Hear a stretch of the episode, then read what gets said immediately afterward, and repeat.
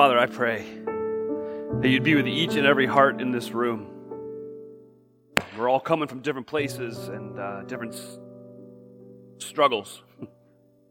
but uh, there's no question, there are people in this room who are, are just, they're staggered.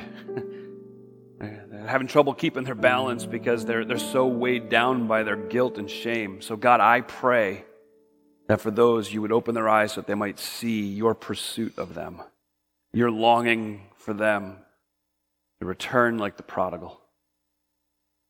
God, I pray today you would give us fresh eyes to understand forgiveness in a way that before today we may not have. God, we love you. As we reflect on what it is Christ did for us, may we love you more. It's in his good name I pray. Amen. Oh, amen. Take your Bibles if you would, if you have them. And if you don't have them, again, we have Bibles available outside those two doors there in the lobby. You can grab one of those and, uh, and keep it for yourself. Um, don't need to return it. Uh, Luke chapter 23 is where we're going to be this morning. Yeah, Luke chapter 23. Um, hmm.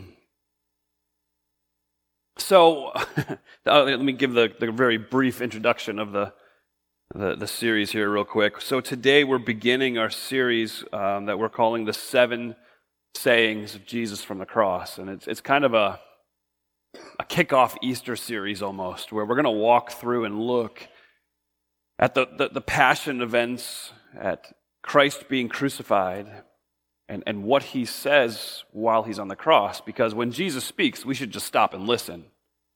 But particularly in that moment, we should pay careful attention to what he's saying. Um, some of the sayings are well known, some of them aren't. Some of them it's easy to see where we're going to go when we get to the preaching time. And some of them, I'm still not sure where we're going to go when we get to the preaching time. So, but we start with one in Luke chapter 23 that um, really should shake us to the core. And let me explain why. Because today, uh, at the end of the message, uh, I'm giving you a fair warning. I, am going to provide two opportunities for a response. Um, call it an invitation if you want. The first opportunity to respond, the first invitation to you is going to be to those of you who have, who have um, not only just become familiar with the message of the, the good news found in Scripture, but you've embraced the message of the gospel that Christ Jesus came to save sinners and you were one and he died for you. So the first invitation is going to be to those of you who've embraced Jesus. Because what, what's going to happen is we walk through this and we get to the end, the, the, the plan is, unless the Holy Spirit directs otherwise, is, is for me to invite you to let go of the shame and the guilt that you often carry because of your imperfections. To taste and see what forgiveness is, what it means for you. The second invitation is going to be for those of you who, who, who are here, and just so you know, it's not an accident that you're here. Not only did you brave the, the snowpocalypse, but God has you here in this moment in this time because the Holy Spirit is calling you. And so, if you're here and you've never embraced the good news of the gospel, you've never called on the name of Jesus to save you, to redeem you, to rescue then at the very end of our time together in the Word, then you are going to be invited to embrace the gospel. You're going to be invited to enjoy the sweet results of God's forgiveness for your sins. See, forgiveness is our topic today. Forgiveness is a wonderful idea.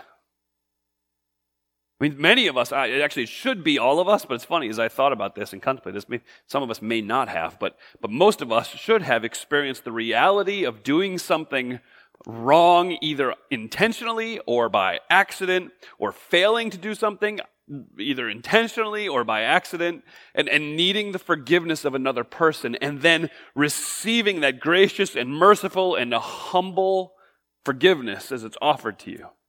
Let me, let me, and I've kicked this around and I'm going to do it, but I, I want to kind of engage you in my story of the greatest human forgiveness that I've experienced. So, so um, we had, Stephanie and I had two children. uh, Jordan and Amber. Um, I'm trying to do the math really fast in my head right now. So Jordan would have been four and Amber would have been two. And we found out that Stephanie was pregnant. We were excited. It was the summer of 2001. I was graduating from seminary with my master's degree. I was getting ready to begin my my, my career as a pastor. I mean, there was all kinds of good stuff happening. We find out we're expecting a baby. This is, I mean, life is going great. So great that I was, I was finishing up my job, the, the job that I had worked through uh, seminary. finishing up my job, and, and I really, they had come to me like, listen, you're here for another month. Just, just don't do anything stupid, all right? We don't care what you do. Why couldn't you have told me that when I was able to study for like seminary? That would have been awesome. So they just kind of put me in places. We had all kinds of parties. It was a great couple of months. And um, this was before texting. Wow, man, does that make me sound old? it was before any of that. And so we were, um, Stephanie was at home with the two munchkins. Uh, and I was, um, we were private messaging like on AOL Instant Messenger. Ask your parents, kids. Um, and so we were back and forth, back and forth. And, and it was, I mean, it was like, you know what? We haven't gone on a date for a long time. And so we were planning in, in, a date for the two of us that evening. It was going to be spectacular. It probably wasn't going to be that spectacular, but in my mind, I had blown it. I, like I admitted, I'm the romantic. I blew this thing up into like, this is going to be epic. She probably wasn't thinking the same thing, but I was. And so um, I was finishing my workday, and I was going home, and we had stopped kind of um, messaging each other around noon. And uh, I was heading home around dinner time, and pull into the apartment driveway and you know nothing big. And i come and i open the door. And to say it looked like a bomb went off would be an understatement. And there from the door you can see the couch. And there on the couch is my wife asleep. And around the corner in the kitchen were jordan and amber. Remember their ages? Four and two getting themselves a snack there was food everywhere. It looked like they had taken, you know, you've seen the commercials where the kid takes a cereal box, is like, I mean, there was just, it was everywhere. And I'm like, what is happening?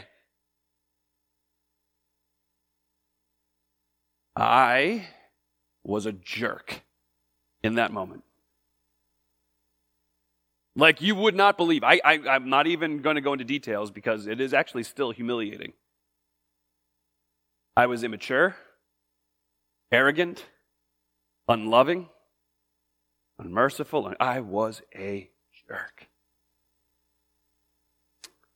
Um, I stepped in and saved the day because Stephanie needed a nap, evidently. Cleaned up the house, got the kids ready for bed, made my own dinner, and she was like, oh, and then she still woke up and she's like, I just don't feel good. I'm like, then go to bed. So she did. Long story short, uh, fast forward a, few hours, and I finally make my own dinner. The kids are finally in bed. I am still fuming. And I hear a call from the other end of the hallway in the, the bedroom from Stephanie. I'm going to be sick. And I was a jerk. well, you need me. You're an adult. So I went down the hallway and I had a bucket like, here, and it was dark. So I handed her the bucket. Uh, she was on the bed. I handed her the bucket. She was, she, and then as I was leaving the room, the most unbelievable thing happened. I heard the bucket hit the floor. Like, well, if you didn't want the bucket, you could have just said something. You needed to throw it. I went back to my dinner. It was not 10 minutes later where I heard a noise down the hallway and looked, and Stephanie was crossing the hallway from our bedroom towards the bathroom and didn't make it as she collapsed on the floor. Um, the anger subsided a little as I went running down into the bathroom and found her. Realized that entire time, from around noon to around 9 p.m., Stephanie had been fading in and out of consciousness the entire time. What we didn't know that uh, Stephanie uh, was pregnant. We knew that part, but we didn't know she was pregnant with twins. We still had no idea what was going on as I, this is actually funny. I called my in laws who lived about 15 minutes away and said, I need to get her to the hospital now. I don't know what's going on. She can't stay awake. Every time she sits up, she passes out. I'm not sure what's going on. And remember, 15 minutes away, in six minutes, my father in law walked in the door. And my mother-in-law was like, I'll go with you to the hospital. So I put Stephanie in the car. I mean, we kind of slide her in the back seat. And I'm like, I'm sorry, I'm going to need to drive fast. And my mother-in-law is like, it won't be anything like I just experienced with my husband. All right, let's go. so we zipped up there and they rush her in and they do the ultrasound and there's the baby in, in, in, in the uterus and everything. And what's going on? But then they find a huge amount of blood in her abdomen and they rush her in and they tell me as they're going in for, we got this. We know what it is. Something burst. We got it figured out. No problem. We'll take care of this. Half an hour. Three and a half hours later, I'm still sitting in the waiting room. After hearing surgeons being paged, using lingo that you're, you don't know, need to know anything. You know that there's a problem somewhere, and in the head, it's like, I know what that is. That's my wife. Finally, the doctor comes and sits across from me, and she's she's just looking. She's like, it wasn't what we thought it was. And um, long story short, too late for that. Um, the the twin was an ectopic pregnancy, which means it was in the fallopian tube. It had never made it to the uterus, and so as it grew, it exploded one of her very important organs, and she was bleeding to death internally. Um, the doctor told me Stephanie will recover. It's going to take a long time. It was, um, it was ugly. They had given her a number of transfusions on the table. We are going to leave her in a, a, induced coma for a little bit. Um, the other baby's probably not going to make it, Frank. Well, the other baby's Luke. You decide if he made it or not. It's up to you.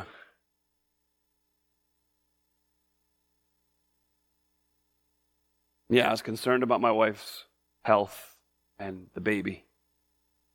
And, and it was a whirlwind. But I couldn't get over the way I had behaved. Just couldn't. What kind of man am I? Didn't even really check on his wife to see if she was okay.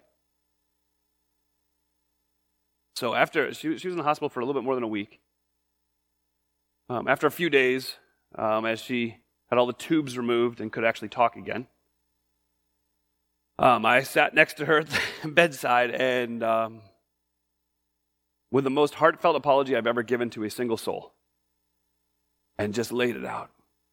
And um, in very loving, gracious, humble ways, she made it very clear to me she forgave me. We laugh because she actually doesn't remember any of it. I praise God for that too. There is nothing like receiving forgiveness from someone that you have so horribly offended. And forgiveness is a wonderful idea, but forgiveness is a wonderful idea only until you're the one who has to forgive someone. Receiving it's great. Giving it, that's a whole different picture, isn't it? I mean, you could, you could go ridiculous to significant. And that, uh, let me run the, a little bit of a list with you. you you've got to forgive the little person who breaks your favorite dish. Or, or, or the little one in your home who's lost one of your favorite pieces of jewelry. You've got to forgive one of the neighbor kids who, in an effort to learn how to ride his new bike, crashes it into the side of your new car. You've got to, to forgive the, the neighbor who's out spray painting his fence in a little bit too windy conditions and end up spray painting the side of your house. I had a friend who actually did that. And forgive the one who crashes into you at a stop sign. The, you got to forgive the, the family member who constantly disrespects you in public. And forgive the relative who is making the process of trying to close your parents' estate a nightmare. You've got to forgive the woman who stole your husband, or the man who stole your wife. You have to forgive the dad who abused you, to forgive the mom who abandoned you, to forgive the close personal friend who betrayed you in ways you can't even begin to explain, the, the mentor who manipulates you to get something for himself when you thought you were just learning from him. You to forgive the monster who violates somebody you love. I mean, forgiving the, the little kid who rides into the side of your car is very different than forgiving the one who stole your wife. And when you get to those more significant cases, those more significant events, those more significant offenses, what you recognize is forgiveness in those moments is staggering. When the word of forgiveness cuts through the air in those moments, it is incomprehensible. And that's what we have in Luke chapter 23. Luke chapter 23, we've gone through this whole process of Jesus being betrayed, being arrested, being abused, being mocked, being scorned, being accused, being dragged from trial to trial being publicly humiliated, having the crowd call for his crucifixion, being betrayed by the people who he loved and cared for the most, finally being brought out to be crucified. In Luke chapter 23, let's start reading in verse 32, as Jesus being brought to, cru- be, to be crucified, it says this in 23 32. Two other men, both criminals, were also led out with him to be executed. When they came to the place called the skull, they crucified him there, along with those criminals, one on his right, the other on his left. And Jesus said, Father, forgive them, for they do not know what they're doing. And the soldiers divided his clothes by casting lots, and the, the people stood there watching, and the rulers were sneering at him, and they said, Oh, yeah, he saved others. Let him save himself if he's God's Messiah, the chosen one. Soldiers also came up and mocked him. They offered him wine vinegar, and they said, Man, if you're king of the Jews, then why don't you save yourself? There was written a notice above him which said, This is the king of the Jews. One of the criminals who hung there hurled insults at him. Aren't you the Messiah? Well, why don't you save yourself and us? So I'm going to stop there. That the cry from the cross, the saying from the cross is this Father, forgive them, for they know not what they do. In order for us to be able to wrap our heads fully around this, we have to ask ourselves a question Who is he talking about? Who is he forgiving in this moment? I mean, the list is pretty extensive. You, you only need to go back to chapter 22 and the list just grows. I mean, it it could be the disciples. I mean, in chapter 22, verse, verse 20, he talks about having the Passover and observing that Last Supper with his disciples. And he, he stands before his disciples and he says, This is my body which is broken for you. This is my blood which is poured out for you. This is, I'm the fulfillment of the Passover lamb. I am the one who has come to take away the sins of the world. And, and there's going to be a betrayer and there's going to be one that's going to stand against us. And I, I need to let you know that I'm doing this for you. I'm dying for you. And as soon as he finishes saying that, chapter 22, verse 24, it says this A dispute also arose among them as to which of them was considered to be greatest. What? This is my body broken for you. This is my blood which is poured out for your sins. Okay, all right. Tell me I made the top three at least, Jesus. Takes them to pray in Gethsemane. He says that they're, they're only a stone's throw away. I don't care how good your arm is, that ain't that far. And he prays. And they sleep. Soldiers come to arrest him, and what do they do? Scatter. So as he cries out, Father, forgive them, for they don't know what they're doing, is he talking about the disciples? Or is he, is he talking about Judas in particular? When Judas comes with the soldiers, you hear the voice of Christ as Judas approaches him with a kiss. Judas? With a kiss? A man who decided that 30 pieces of silver was more important than the chosen one of God. Is that who he's talking about? Is he talking about, about my man Peter? they come to arrest him. What does Peter do? He takes out his little sword and swings, and he's a terrible swordsman, so he takes off the guy's ear. Jesus says, Put the sword away, knock it off, Peter. What are you doing? And as they arrest Jesus and, and take him away, it says that, that Peter follows Jesus at a distance, right to the, the high priest's house, so that he can see exactly what it is that's going on. And, it, and it, you know, you're familiar with the story. Jesus had already told Peter that he would betray him three times before the, the rooster had crowed, before, before the, the sun would come up. And there, G, the, Peter is around the fire. And every time he's asked if he knows Jesus, his answer is, No, I don't know who Jesus is. What are you talking about? One. Oh, you were with Jesus. No, I don't. No, never seen the guy. Two. I I saw you with him. I do not know the man. Three. Verse 61, chapter 22. Just as he was speaking the last, the rooster crowed.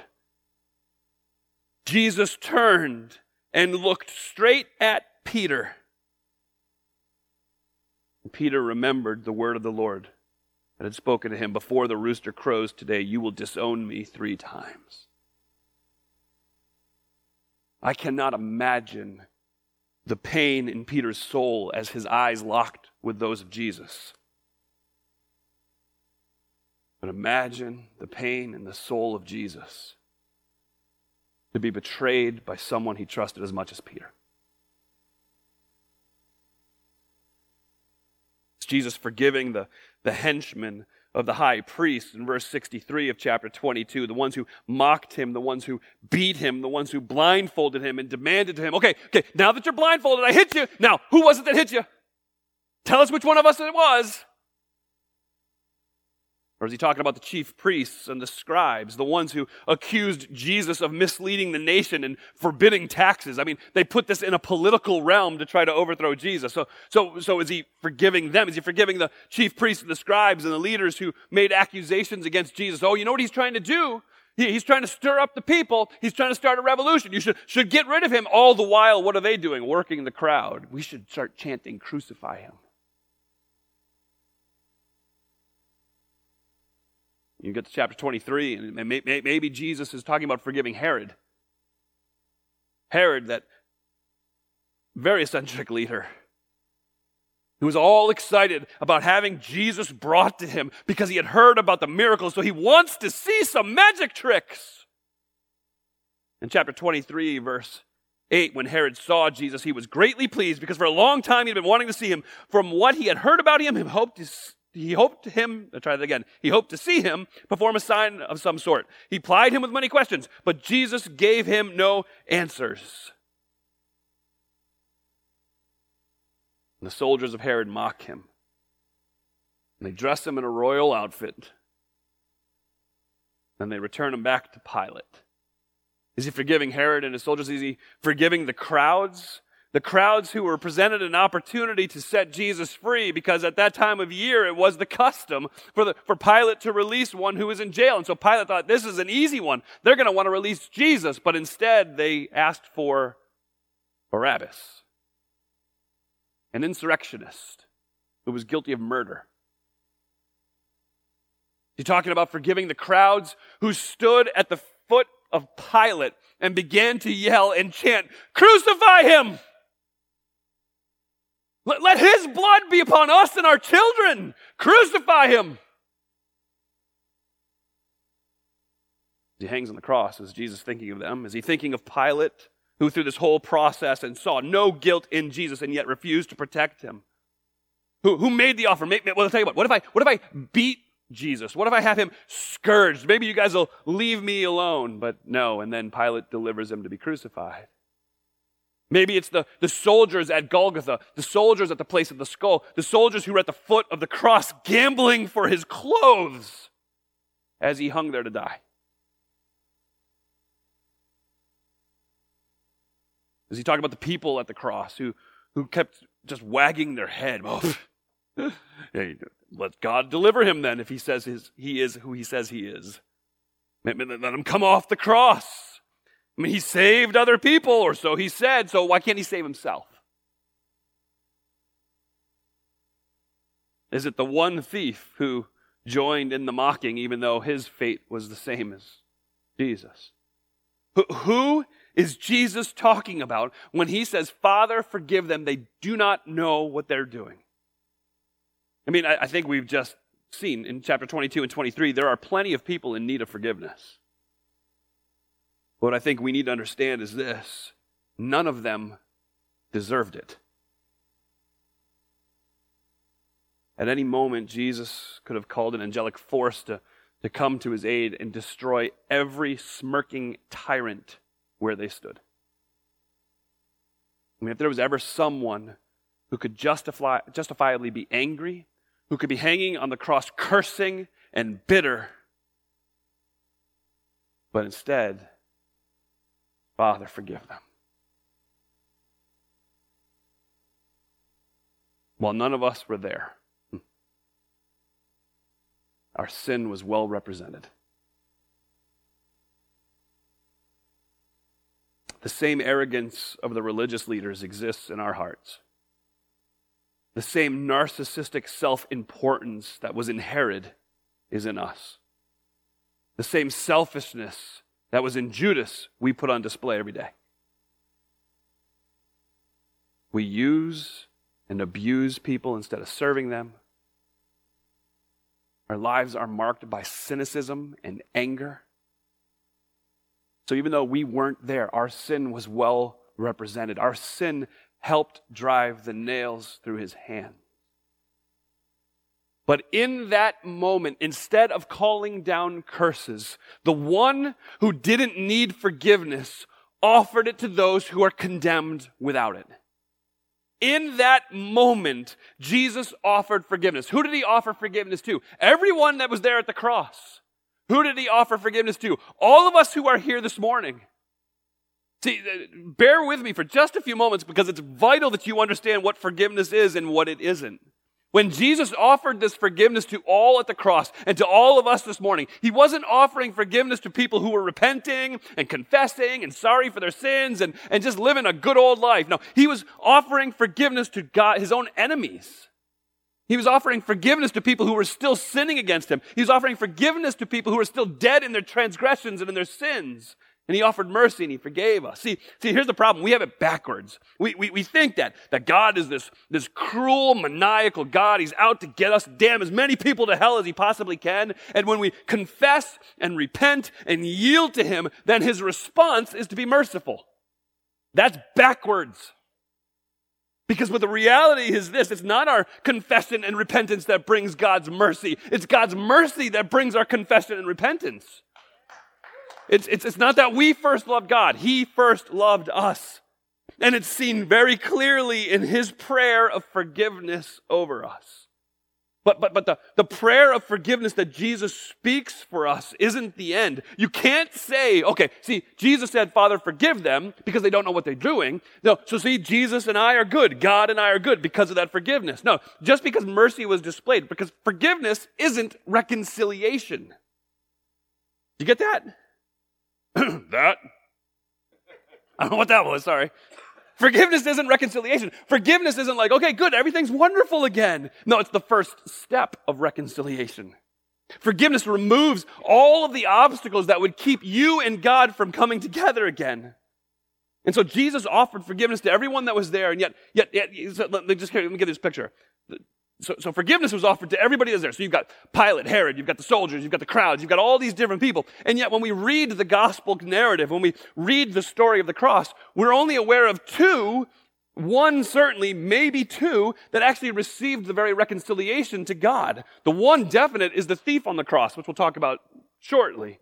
The other is the centurion truly this was the Son of God. Now, is that a moment where he comes to God? We're not sure, but, but the forgiveness was offered to all. But there's, there's more than just forgiveness. Forgiveness is the offer. But that offer needs to be accepted. See, Romans 2 4 tells us that it's the goodness and the kindness of God that we receive. And it doesn't just end there, it's supposed to lead us to repentance. It's supposed to lead us to the place where we turn on our back on the things that aren't giving us life and we run to the only one who can.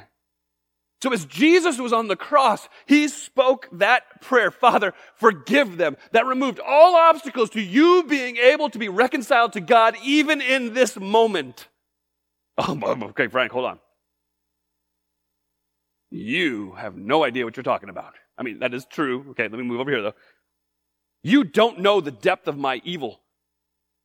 You don't know the heinousness of my sin.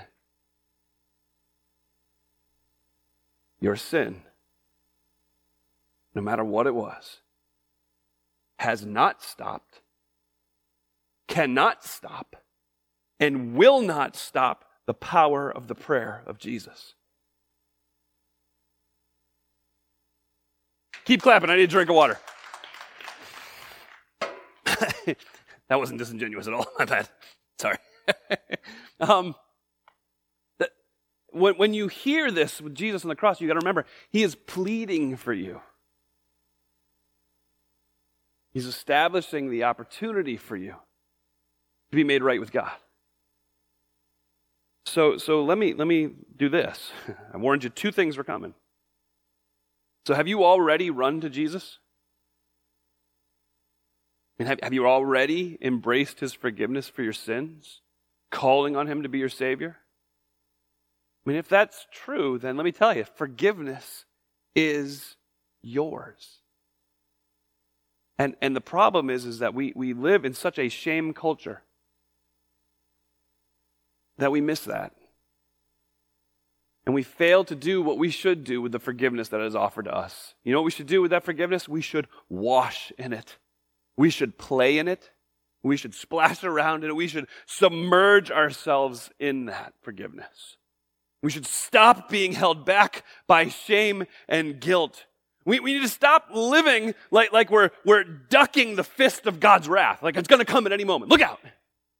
Because the good news of the gospel, brother, sister, little brother, little sister, The good news of the gospel is that there's no need to duck anymore. Jesus took the wrath of God's uppercut for us. Stop ducking. You know why I'm so animated about that? Because I am preaching to myself. The forgiveness that Christ offered me in his finished work on the cross means I am forgiven. I am washed by the blood of the Lamb. I am his child. I am his love. I am his bride. So, so I warned you. And, and so here's, here's the first opportunity, an invitation. I invite those of you who know Christ as Savior to let go of the shame and the guilt that you carry because of your imperfections and taste and see what forgiveness is. It's fascinating. Shame comes when we think we're actually hiding something from God. We, sang a song that already said it no reason to try to hide what you already see. So, so how, do you, how do you respond to that? How do you respond to that invitation where you taste and see what forgiveness is. You know what? Let me, it's going to be the mushiest invitation you've ever heard. However, it is appropriate. If that means when we, we get ready to sing a song at the end of the, the message, when we get ready to do that, if that means that you need to leave your seat and, and come to one of the altars here in the front, there's an altar over by the cross, and, and just get on your face before God and thank Him for the forgiveness and pray that you would release the shame and guilt to His account, not to yours any longer, then by all means do that. If it means you need to grab your spouse and bring them with you, do it. If it needs you need to grab your parent, a friend, or just grab somebody else who's around you, uh, bring them with you, or, or Sit where you are. Sit where you are. And thank Him for His forgiveness by allowing that goodness that He's given to you to lead you to a fresh view of His mercy and grace. Um, we're just about done. But I would be a fool to think that there are not people sitting in this room who have not come to know Jesus Christ as their Savior. Have you never confessed with your mouth that Jesus Christ is the Son of God? Have you never confessed with your mouth that Jesus Christ came to seek and to save the lost and that you're one of the lost? That, that Jesus came and he died in your place. He, he wore your crown of thorns. He took your shame. He bore the wrath of God on your behalf. The offer of forgiveness that is, is here, that was spoken from the very words of Jesus' mouth on the cross, is available to you. And, let me be clear, okay? When, when I give an invitation like this, uh, it always makes me uncomfortable because of my own personal history. Um, uh, growing up in a place where there was a magic mantra you needed to say in order to get saved. If you didn't leave your seat and walk down an aisle in the first two verses of Just I Am, then, then you weren't saved. And you know what that led to in my life? An incredible level of doubt. I know I did, didn't I? Did I do it? I didn't do it right. Did I say it right? So there is no magic mantra. That's, that, that's voodoo. There is no magic mantra. There's no special formula to say, but there is action required. And no, the action is not leaving your seat, walking an aisle, or even praying with another person. The action is crying from your heart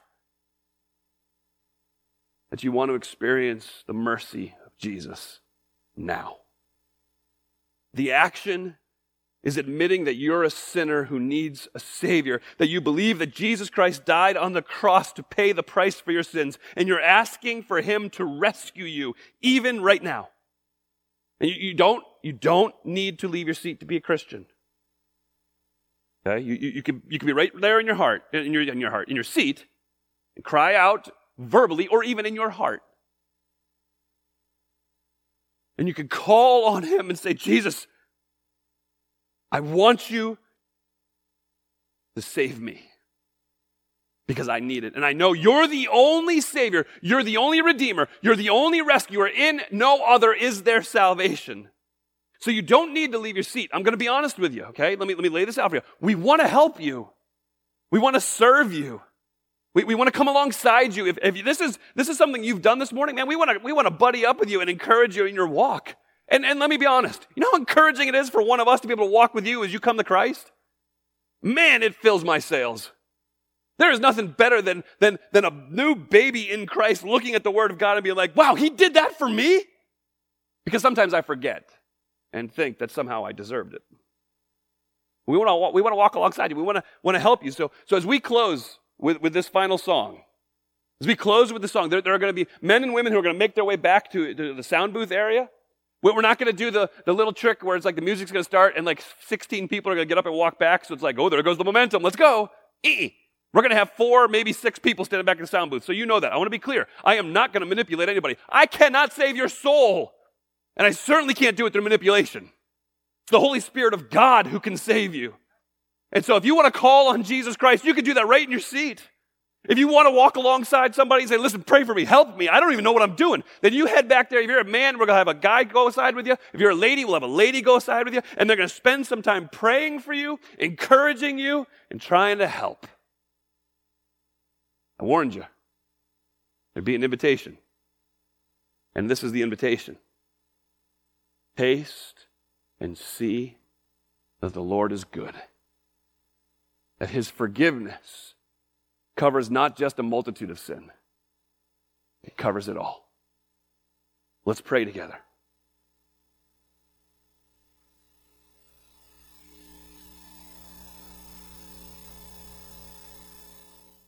Lord, we use the word forgiveness all the time.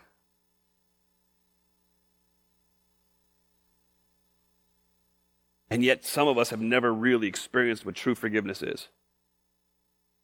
So, in this moment, in this place, with these people who are here, God, I ask, I beg that your spirit would continue to draw them to you. And that those who have never run to you for rescue, for redemption, that today would be the day of salvation that they would call on the name of Jesus, the, the mighty, omnipotent name of Jesus, the name above all names, the only one who can save us from our sins, that they would call on him even in this moment to be their Savior. Give them courage. Give them boldness. I, I pray for the ones here who have known you for a long time and yet continue to carry the weight of shame and guilt. Lord, I pray that they would find redemption and rescue in this moment, remembering what it is you've done for them. May, they play in forgiveness. May they bathe in forgiveness. May they remember again what it means when you said, Forgive them.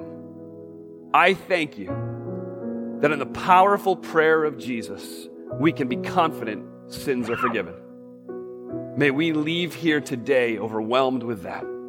For it's in the name of our Savior Jesus I pray. Amen.